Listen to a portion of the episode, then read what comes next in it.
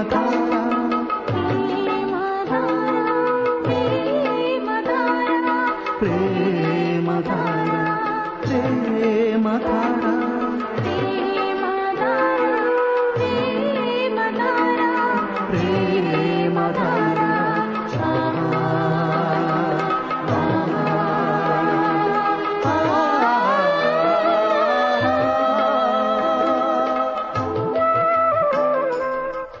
ప్రేమధార ప్రేమ ధార. బైబిల్ అధ్యయన పాఠశాల. శ్రోతలకు స్వాగతం.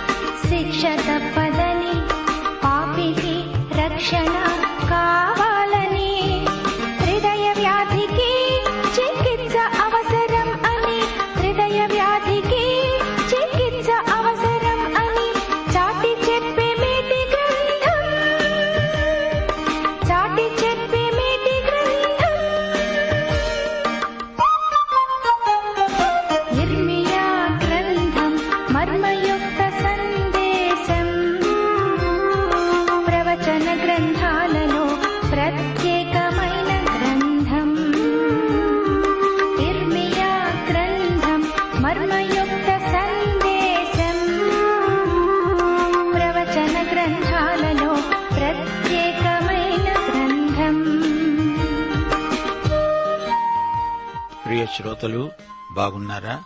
క్రీస్తునందు దినదినము కృపలో వర్ధిల్లుతున్నారా? దేవుడు మన విషయమై ఎంతో శ్రద్ధగా మన అవసరాలను క్రీస్తునందు మహిమలో తీరుస్తున్నాడు. శ్రోతలు దేవుని వాక్యం మీరు దినదినము వింటున్నారు బాగానే ఉంది. గాని వాక్యాన్ని వ్యక్తిగత జీవితాలకు అన్వయించుకోకపోతే విత్తనాలు రాతి నేలలో పడినట్లే అవుతుంది. రెండు పేతురు మూడో అధ్యాయం పద్దెనిమిదో వచనంతో ఈ రోజు పాఠానికి మిమ్ములను ప్రేమతో ఆహ్వానిస్తున్నాము. మన ప్రభువును రక్షకుడునైన యేసుక్రీస్తు అనుగ్రహించే కృపయందు జ్ఞానమందు అభివృద్ధి పొందండి. సరే ఒక క్షణకాలం ప్రార్థనలో నాతో ఏకీభవించండి. కృపాసత్య సంపూర్ణుడవైన మా పరలోక దేవ మా పరమ తండ్రి నీకు మా హృదయపూర్వకమైన కృతజ్ఞతాస్థుతులు నీకు మహిమా ప్రభావములు యుగయుగాలకు చెల్లునుగాక. ప్రియ ప్రభు మా శ్రోతలను ఈరోజు ప్రత్యేకంగా కలుసుకొనండి. వారి సమస్యలన్నిటికీ పరిష్కారం నీవే అని గ్రహించే కృప వారికి అనుగ్రహించండి. రోగులను ముట్టండి. వారికి ఆరోగ్యాశీర్వాదాలు అనుగ్రహించండి. కుటుంబ సమస్యలలో ఉన్నవారికి విడుదల ప్రసాదించండి. చిన్నారి పాపలను దీవించి వారి భవిష్యత్తును తీర్చిదిద్దండి. నేరస్తులు మారుమనసు పొందాలని సత్యదేవుడవైన నిన్ను విశ్వసించాలని ప్రార్థిస్తున్నాము. దేశ పరిపాలకులను నాయకులను న్యాయాధిపతులను అధికారులను ఆశీర్వదించండి. దేశమందు ప్రజలకు క్షేమము భద్రత కలుగునట్లు ప్రజలలో నైతిక చైతన్యం అలవడునట్లు చేయండి. విద్యార్థులు నీ యందు విశ్వాసముంచి ఆధ్యాత్మిక జ్ఞానము పొందినట్లు వారిని కనికరించండి. నేటి వాక్యాశీర్వాదములు మాకందరికీ సమృద్ధిగా దయచేయమని యేసుక్రీస్తు వారి పరిశుద్ధ నామమున ప్రార్థిస్తున్నాము తండ్రి. ఆమెన్.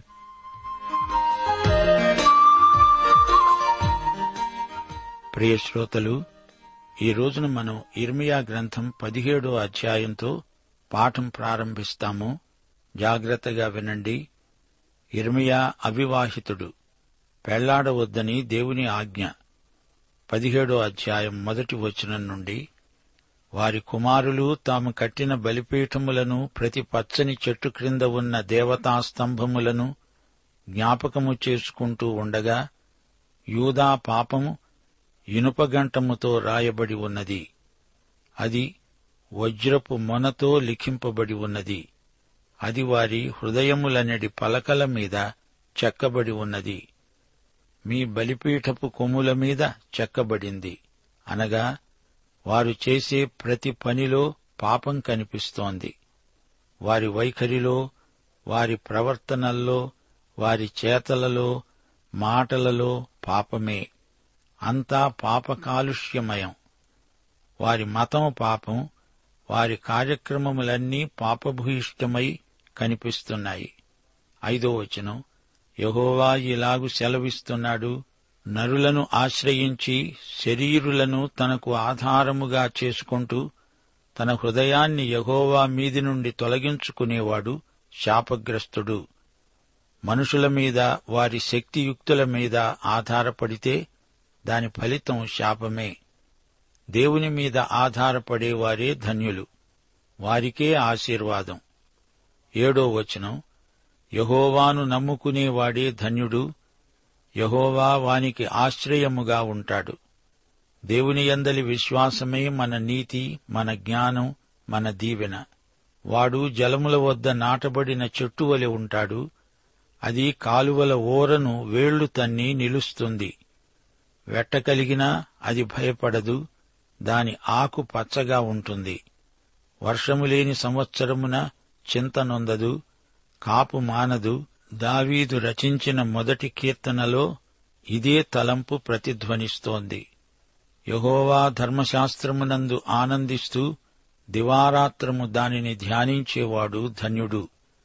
అతడు నీటి కాలువల ఓరను నాటబడినదై ఆకువాడక తన కాలమందు ఫలమిచ్చే చెట్టు వలె ఉంటాడు. తొమ్మిదో వచనం. హృదయము అన్నిటికంటే మోసకరమైనది అది ఘోరమైన వ్యాధి కలది. దానిని గ్రహింపగలవాడెవడు? మానవ హృదయాన్ని పట్టి పీడించే వ్యాధి. దీనిని నిర్ధారణ చేయగలవాడు నయం చేయగలవాడు ఏసే. ప్రతి మనిషికి ఈ రోగముంది. ఒకని ప్రవర్తనను బట్టి వాని క్రియల ఫలము చొప్పున ప్రతీకారము చేయడానికి యహోవా అనే నేను హృదయమును పరిశోధించేవాడను అంతరింద్రియములను పరీక్షించేవాడను. దేవుడే మానవ హృదయాన్ని మార్చగలడు భౌతికమైన హృదయ మార్పిడి కాదిది. ఇది ఆధ్యాత్మికమైన మార్పు. యేసును ఆశ్రయిస్తే ఆయన మనకు నిత్య జీవం అనగా నూతన జీవం ప్రసాదిస్తాడు. అదే నూతన జన్మ మనకు నూతన స్వభావం వస్తుంది. నా హృదయం ప్రభువుకిచ్చాను అంటూ సాక్ష్యం చెబుతూ ఉంటారు. అంటే నా హృదయాన్ని మార్చు ప్రభు అంటూ ఆయనకు లోబడమని అర్థం. మానవ హృదయం మోసకరమైంది రోగగ్రస్తమైంది. యేసు మాత్రమే ఈ రోగానికి శాశ్వత చికిత్స చేయగలవాడు. పన్నెండో వచనం. ఉన్నత స్థలమున ఉన్న మహిమగల సింహాసనము మొదటి నుండి మా పరిశుద్ధాలయ స్థానము. ఇదే మానవుని నిరీక్షణ దేవుని మహిమ సింహాసనం దేవుని పవిత్ర స్థలం దేవస్థానం. అదే మానవులందరికీ సురక్షిత స్థానం. అక్కడే మానవునికి శాంతి పాత నిబంధన కాలంలో ఆశ్రయపురములు అని ఉండేవి. అందులో ప్రవేశించిన వారికి కాపుదల క్షేమము భద్రత. ప్రియ సోదరి సోదరులారా ఇవి చాలా గడ్డు రోజులు. ఏ నిమిషంలో ఏ విపత్తు సంభవిస్తుందో మనకు తెలియదు. ఈ లోకంలో మనకు సురక్షిత ప్రదేశమేమీ లేదు. దేవుని కృపాసనమే మనకు సురక్షిత ప్రదేశం శాంతి నిలయం. హెబ్రీ పత్రిక పదో అధ్యాయం పంతొమ్మిది నుండి ఇరవై రెండో వచనం వరకు సహోదరులారా యేసు మన కొరకు ప్రతిష్ఠించిన మార్గమున అనగా నూతనమైనది జీవము గలది ఆయన శరీరము అనే తెర ద్వారా ఏర్పరచబడినది అయిన మార్గమున ఆయన రక్తము వలన పరిశుద్ధ స్థలమునందు ప్రవేశించడానికి మనకు ధైర్యము కలిగి ఉన్నది గనుక దేవుని ఇంటిపైన మనకు గొప్ప యాజకుడున్నాడు. గనుక మనస్సాక్షికి కల్మషము తోచకుండునట్లు ప్రోక్షించబడిన హృదయములు గలవారము నిర్మలమైన ఉదకముతో స్నానము చేసిన శరీరములు గలవారము అయి విశ్వాస విషయములో సంపూర్ణ నిశ్చయత కలిగి యథార్థమైన హృదయముతో మనము దేవుని సన్నిధానమునకు చేరుదాము. శ్రోతలు ఇప్పుడు మనం ఇర్మియా పద్దెనిమిదో అధ్యాయానికి వచ్చేశాము. ఈ అధ్యాయంలో ఇర్మియా కుమ్మరివాణ్ణి సందర్శించాడు. కుమ్మరివాని సారెను గురించిన ఉపమాన ప్రవచన ప్రబోధం ఈ అధ్యాయంలోని ప్రత్యేకత.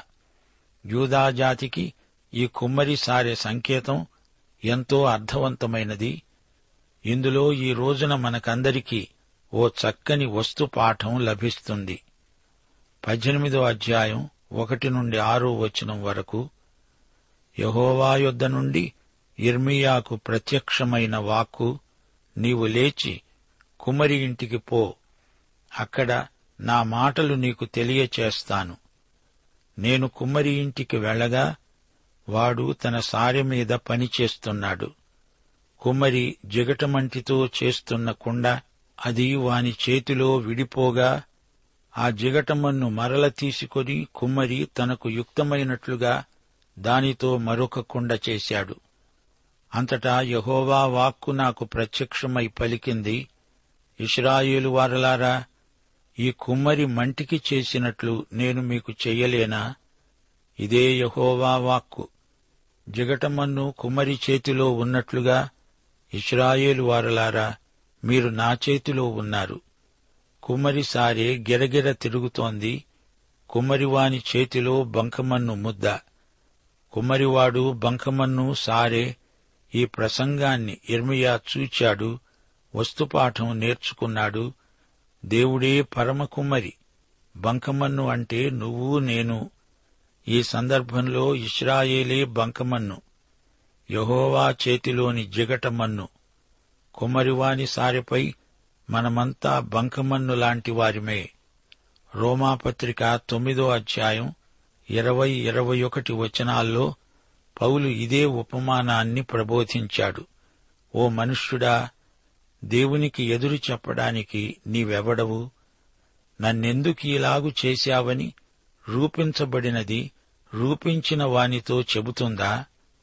ఒక్క ముద్దలో నుండి ఒక ఘటము ఘనతకు ఒకటి ఘనహీనతకు చేయటానికి మంటి మీద కుమ్మరివానికి అధికారము లేదా?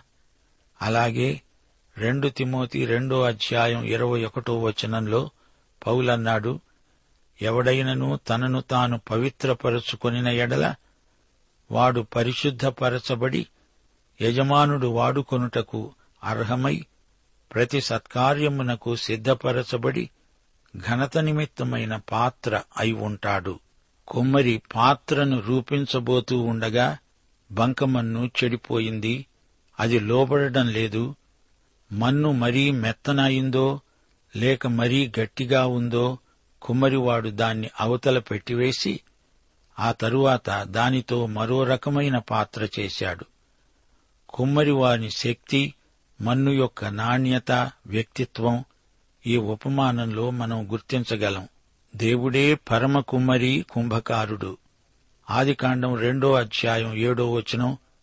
దేవుడైన యహోవా నేలమంటితో నరుణ్ణి నిర్మించి వాని నాసికారంధ్రములలో జీవవాయువును ఊదగా నరుడు జీవాత్మ అయ్యాడు. సారెను గిరగిర తిప్పుతూ ఎంతో నేర్పుగా పాత్రకు రూపకల్పన చేస్తాడు. కుమ్మరివాని వేళ్ళు బంకమన్నుతో ఒక పాత్రను కళాఖండాన్ని తయారు చేస్తాయి. పాత్ర కుమ్మరివాని చేతి పని బంకమన్ను కుమ్మరివాని చేతిలో ఉంది. కుమ్మరివానికి బంకమన్నుపై సంపూర్ణాధికారం ఉంది. బంకమన్ను ఎదురు చెప్పడానికి వీల్లేదు. అది పూర్తిగా లోబడాల్సిందే. మానవుడు పరమ కుమ్మరి అయిన దేవుని చేతిలో బంకమన్ను లాంటివాడు. ప్రియశ్రోతలు ఈ సమస్త సృష్టి ఆయన చేతి పనే. మానవునిపై సృష్టికర్త అయిన దేవునికి పూర్తి అధికారమున్నది. నేటి మానవుడు దేవునికి ఎదురు తిరిగి తానే నష్టపోతున్నాడు. దేవుని చిత్తమే జయిస్తుంది. నన్నెందుకు ఇలా చేశావు అని ఎదురు ప్రశ్న వేయడానికి కుండకు అధికారం లేదు. దేవుని చిత్తాన్ని భరించటమే పాత్రకు ఆశీర్వాదం క్షేమం. భక్త పౌలు యూదుల స్వాతిశయ వైఖరిని ఖండిస్తూ అందుకే అన్నాడు ఆయన చిత్తమును ఎదిరించగలవాడెవడు? ఒకే మట్టి ముద్దలో నుండి ఒక ఘటము ఘనతకు ఒకటి ఘనహీనతకు చేయడానికి మంటి మీద కుమ్మరివానికి అధికారమున్నది. మహిమ పొందటానికి ఆయన ముందుగా సిద్ధపరచిన కరుణాపాత్ర ఘటములివి దేవునికి స్తోత్రం. దేవుడు చెడిపోయిన బంకమన్నును పారేయలేదు. దానితో మరో రకం పాత్ర ఒకటి చేశాడు. పాత్ర నిర్మాణంలో దేవుని కృపను మనం గుర్తించగలం. కుమ్మరిసారే పరిస్థితులకు సంకేతం. చక్రభ్రమణంలాగా పరిస్థితులు మారుతూ ఉంటాయి. పరమకుమ్మరి తిప్పుతున్న సారే క్రమం తప్పకుండా తిరుగుతూనే ఉంటుంది. దేవుడు పరమ కళాకారుడు. దేవుని సృష్టి అయిన మానవుడు ఒక కళాఖండం. దేవునికే మహిమ. మానవుడు బంకమన్నై పరమకుమ్మరి చేతుల్లో ఉండడం శ్రేయస్కరం. ప్రదర్శనశాలలో అందంగా అమర్చబడి పేర్చబడి ఉన్న అందమైన పాత్రలన్నీ ఒకప్పుడు కుమ్మరివాని చేతిలో ఉన్న బంకమన్నే. దేవుడు సృష్టికి దేవుడు అంతా ఆయన చేతి పనే. ఆయన తన వేళ్ళతో రూపొందించినదే ఈ అందమంతా. కీర్తనలు నూట మూడు పద్నాలుగో వచనం. మనము నిర్మించబడిన రీతి ఆయనకు తెలిసే ఉన్నది. ఎపిసి పత్రిక రెండో అధ్యాయం మొదటి వచనం. ఇందులో మన దయనీయ స్థితి కన్నులకు కట్టినట్లు వర్ణించబడింది. మనము పాపముల చేత అపరాధముల చేత చచ్చిన వారము. ఇది మానవుని సహజ స్థితి. ఎఫసి పత్రిక రెండో అధ్యాయం పన్నెండో వచనం. ఆ కాలమందు ఇస్రాయేలుతో సహపౌరులు కాక పరదేశులను వాగ్దాన నిబంధనలు లేని పరజనులు నిరీక్షణ లేనివారు అయి ఉండి క్రీస్తుకు దూరస్థులై ఉండేవారని జ్ఞాపకము చేసుకోండి. రోమాపత్రిక ఐదో అధ్యాయం ఆరో వచనం. మనమింకా బలహీనులమై ఉండగా క్రీస్తు యుక్తకాలమున భక్తిహీనుల కొరకు చనిపోయాడు. అయితే మన పరమ కుమరి మన సృష్టికర్త మనలను క్రీస్తునందు నూతన సృష్టిగా తీర్చిదిద్దాడు. రోమాపత్రిక తొమ్మిదో అధ్యాయం పదహారో వచనం పొందగోరే వాని వలననైనా ప్రయాసపడే వాని వలననైనను కాదుగాని కరుణించే దేవుని వల్లనే అవుతుంది. దేవుడు మోషేతో అన్నాడు నేను ఎవణ్ణి కరుణిస్తానో వాణ్ణే కరుణిస్తాను. ఎవని ఎడల జాలి చూపుతానో వాని ఎడల జాలి చూపుతాను అంతే. కుంభకారుని చెయ్యి ఎలా మలుస్తే కుండ అలా తయారవుతుంది. దేవుడు సమస్తానికి సార్వభౌముడు ఆయనను సంజాయిషి అడిగేవాడు ఇహపరములలో ఎవ్వడూ లేడు. దేవుని చేతిలోని జిగట మట్టిముద్ద ఆయనతో సహకరించాలి లేకపోతే ఆ మట్టి ముద్ద ఎందుకు కొరగాని మృత పదార్థం? కుంభకారుని చిత్తం ఆయన సంకల్పం చాలా గొప్పవి. ఆయన అనాలోచితంగా ఏ పని చెయ్యడు. ఆయన నిత్య సంకల్పం మనకు ఎంతో ముఖ్యమైనది. కుమ్మరి తనకు యుక్తమైనట్లుగా దానితో మరి ఒక కుండ చేశాడు. కీర్తనలు పదిహేడు వచనం పదిహేను దావీదు ప్రార్థన విన్నారా? నేనైతే నీతిగలవాడనై నీ ముఖదర్శనము చేస్తాను. నేను మేల్కొనేటప్పుడు నీ స్వరూప దర్శనముతో నా ఆశను తీర్చుకుంటాను. ఒకటి యోహాను మూడో అధ్యాయం రెండో వచనం. ఆయన ఉన్నట్టుగానే ఆయనను చూస్తాము గనుక ఆయనను పోలి ఉంటాము. మన పట్ల దేవుని సంకల్పము ఎంత ఉదాత్తమైనదో చూడండి. ఎపిసి పత్రిక రెండో అధ్యాయం ఆరో వచనం. క్రీస్తుయేసునందు అత్యధికమైన తన కృపా మహదైశ్వర్యమును రాబోయే యుగములలో కనపరిచే నిమిత్తము క్రీస్తుయేసునందు మనలను ఎంతో హెచ్చించాడు. ఆయనకే మహిమ దేవునికి స్తోత్రం. యేసు చేతులు నన్ను ఆయన రూపానికే మారుస్తున్నాయి. మత్తైసు వార్త ఇరవై ఏడో అధ్యాయం మూడు నుండి పదో వచనం వరకు వినండి. అందులో ఇర్మియా ప్రవచనం కూడా ఉంది. అప్పుడాయనను అప్పగించిన యూదా ఆయనకు శిక్ష విధించబడగా చూచి పశ్చాత్తాపపడి ఆ ముప్పై వెండి నాణెములు ప్రధాన యాజకుల యొద్దకు పెద్దల యొద్దకు మరల తెచ్చి నేను నిరపరాధి రక్తమును అప్పగించి పాపం చేశాను అన్నాడు. వారన్నారు దానితో మాకేమి? నీవే చూచుకో. అతను ఆ వెండి నాణ్యాలు దేవాలయములో పారవేసి పోయి ఉరిపెట్టుకున్నాడు. ప్రధాన యాజకులు ఆ వెండి నాణెములు తీసుకొని ఇది రక్తక్రయధనము గనుక వీటిని కానుక పెట్టెలో వేయ తగదు కాబట్టి వారు ఆలోచన చేసి వాటినిచ్చి పరదేశులను పాతిపెట్టడానికి కుమ్మరి వాని పొలము కొన్నారు.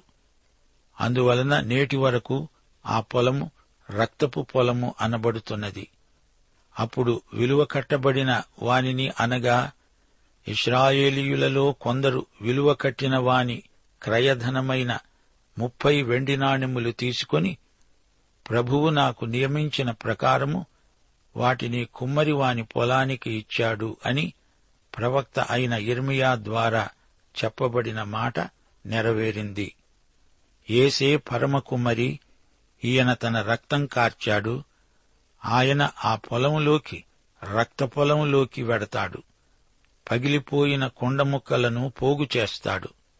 తిరిగి దాన్నంతా ముద్దగా చేసి తన కుమ్మరి సారె మీద నిన్ను నూతన సృష్టిగా చేయగోరుతున్నాడు. తనకు యుక్తమైన పాత్రగా రూపొందిస్తాడు. మరచిపోకండి ఏసే మన పరమకుమరి మనం ఆయన చేతిలో బంకమన్ను లాంటివారం ప్రజలారా మీరు నన్నే మరచిపోయారా? పశ్చాత్తప్తులవండి. శ్రోతలు ఇప్పుడు మనం పంతొమ్మిదో అధ్యాయంలోకి వచ్చేశాము. ఈ అధ్యాయంలో ఇర్మియాకు వచ్చిన హింసలు సిదికియా రాజ్యమును గురించిన ప్రవచనాలు ఉన్నాయి. పంతొమ్మిదో అధ్యాయం రెండో వచనం. ఇర్మియా నీవు వెళ్ళి కుమ్మరి చేసే మంటి కూజాను కొని జనుల పెద్దలలో కొందరిని యాజకుల పెద్దలలో కొందరిని పిలుచుకొనిపోయి హర్సీతు గుమ్మపు ద్వారము వద్ద ఎదురుగా ఉన్న బెన్హిన్నోము లోయలోనికి పోయి నేను నీతో చెప్పబోయే మాటలు అక్కడ ప్రకటించు. ఈ లోయ భయంకరమైనది. ఇక్కడే మొలెకు విగ్రహముంది. చిన్న పిల్లలను ఈ దేవతకు బలి ఇస్తారు. నాలుగు ఐదు వచనాలు. వారు నన్ను విసర్జించి ఈ స్థలములో అపచారము చేశారు. వారైనా వారి తండ్రులైనా యూదారాజులైనా ఎరుగని అన్యదేవతలకు దానిలో ధూపము వేసి నిరపరాధుల రక్తము చేత ఈ స్థలాన్ని నింపారు. నేను విధించనిది సెలవీయనిది నా మనస్సునకు తోచనిది అయిన ఆచారమును ఆచరించారు. తమ కుమారులను దహనబలులుగా కాల్చబడడానికి బయలునకు బలిపీఠాలు కట్టించారు. వీరు బయలుకు మొలెకుకు చిన్న పిల్లలను బలి ఇవ్వడం ఎంతైనా దారుణం. రాబోయే దినాలలో ఆ స్థలము హత్యలోయ అనబడుతుంది. ఈ పట్టణం పాడుబీడైపోతుంది ఆ రోజుల్లో ప్రజలు తమ పిల్లల మాంసాన్ని పీక్కు తింటారు. ఇర్మయా నీ మట్టి కూజాను పగలగొట్టు అంటున్నాడు దేవుడు. పదకొండో వచనం మరల బాగుచేయ నసఖ్యమైన కుమ్మరి పాత్రను ఒకడు పగలగొట్టునట్లు. నేను ఈ జనమును ఈ పట్టణమును పగులగొట్టబోతున్నాను. తోపెతులో పాతిపెట్టడానికి స్థలము లేకపోయినంతగా వారు అక్కడే పాతిపెట్టబడతారు. ఈ సందేశం యహోవా మందిరద్వారమునొద్ద ఇర్మియా ప్రకటించాడు. కూజాను బద్దలు కొట్టాడు. ఇదే సందేశం.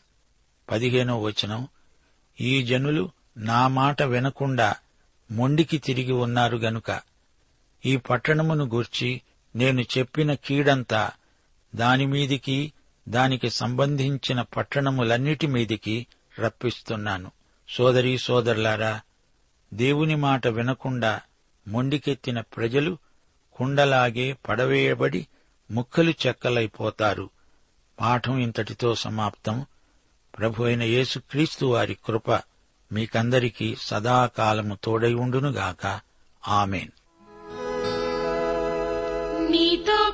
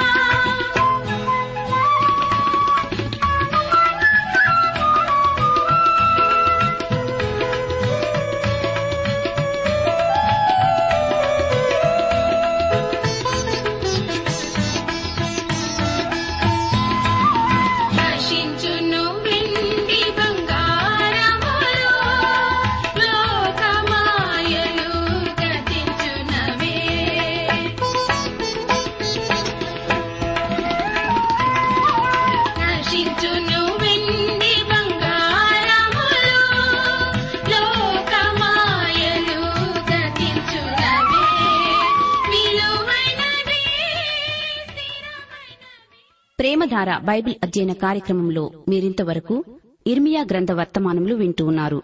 ఈ గ్రంథ ధ్యానాలు మీ అనుదిన ఆత్మీయ జీవితాన్ని మరింత శక్తితో ధైర్యంతో సహనంతో కొనసాగించడానికి సహాయపడగలవని భావిస్తున్నాం. ప్రస్తుతం మీరు వింటున్న ఇర్మియా గ్రంథ ధ్యానాలపై గొప్ప హెచ్చరికలు అనే పుస్తకాన్ని సిద్ధం చేస్తున్నాం. గొప్ప హెచ్చరికలు అనే ఈ పుస్తకాన్ని పొందగోరేవారు ఈ రోజే మాకు వ్రాసి లేదా ఫోన్ చేసి మీ పేరు నమోదు చేయించుకోవచ్చు. మా address Premadhara trans world radio India తపాలా సంచి నాలుగు సికింద్రాబాద్ ఐదు సున్నా సున్నా సున్నా ఒకటి ఏడు. మా సెల్ ఫోన్ నంబర్లు తొమ్మిది మూడు తొమ్మిది తొమ్మిది తొమ్మిది ఐదు రెండు ఐదు ఏడు సున్నా.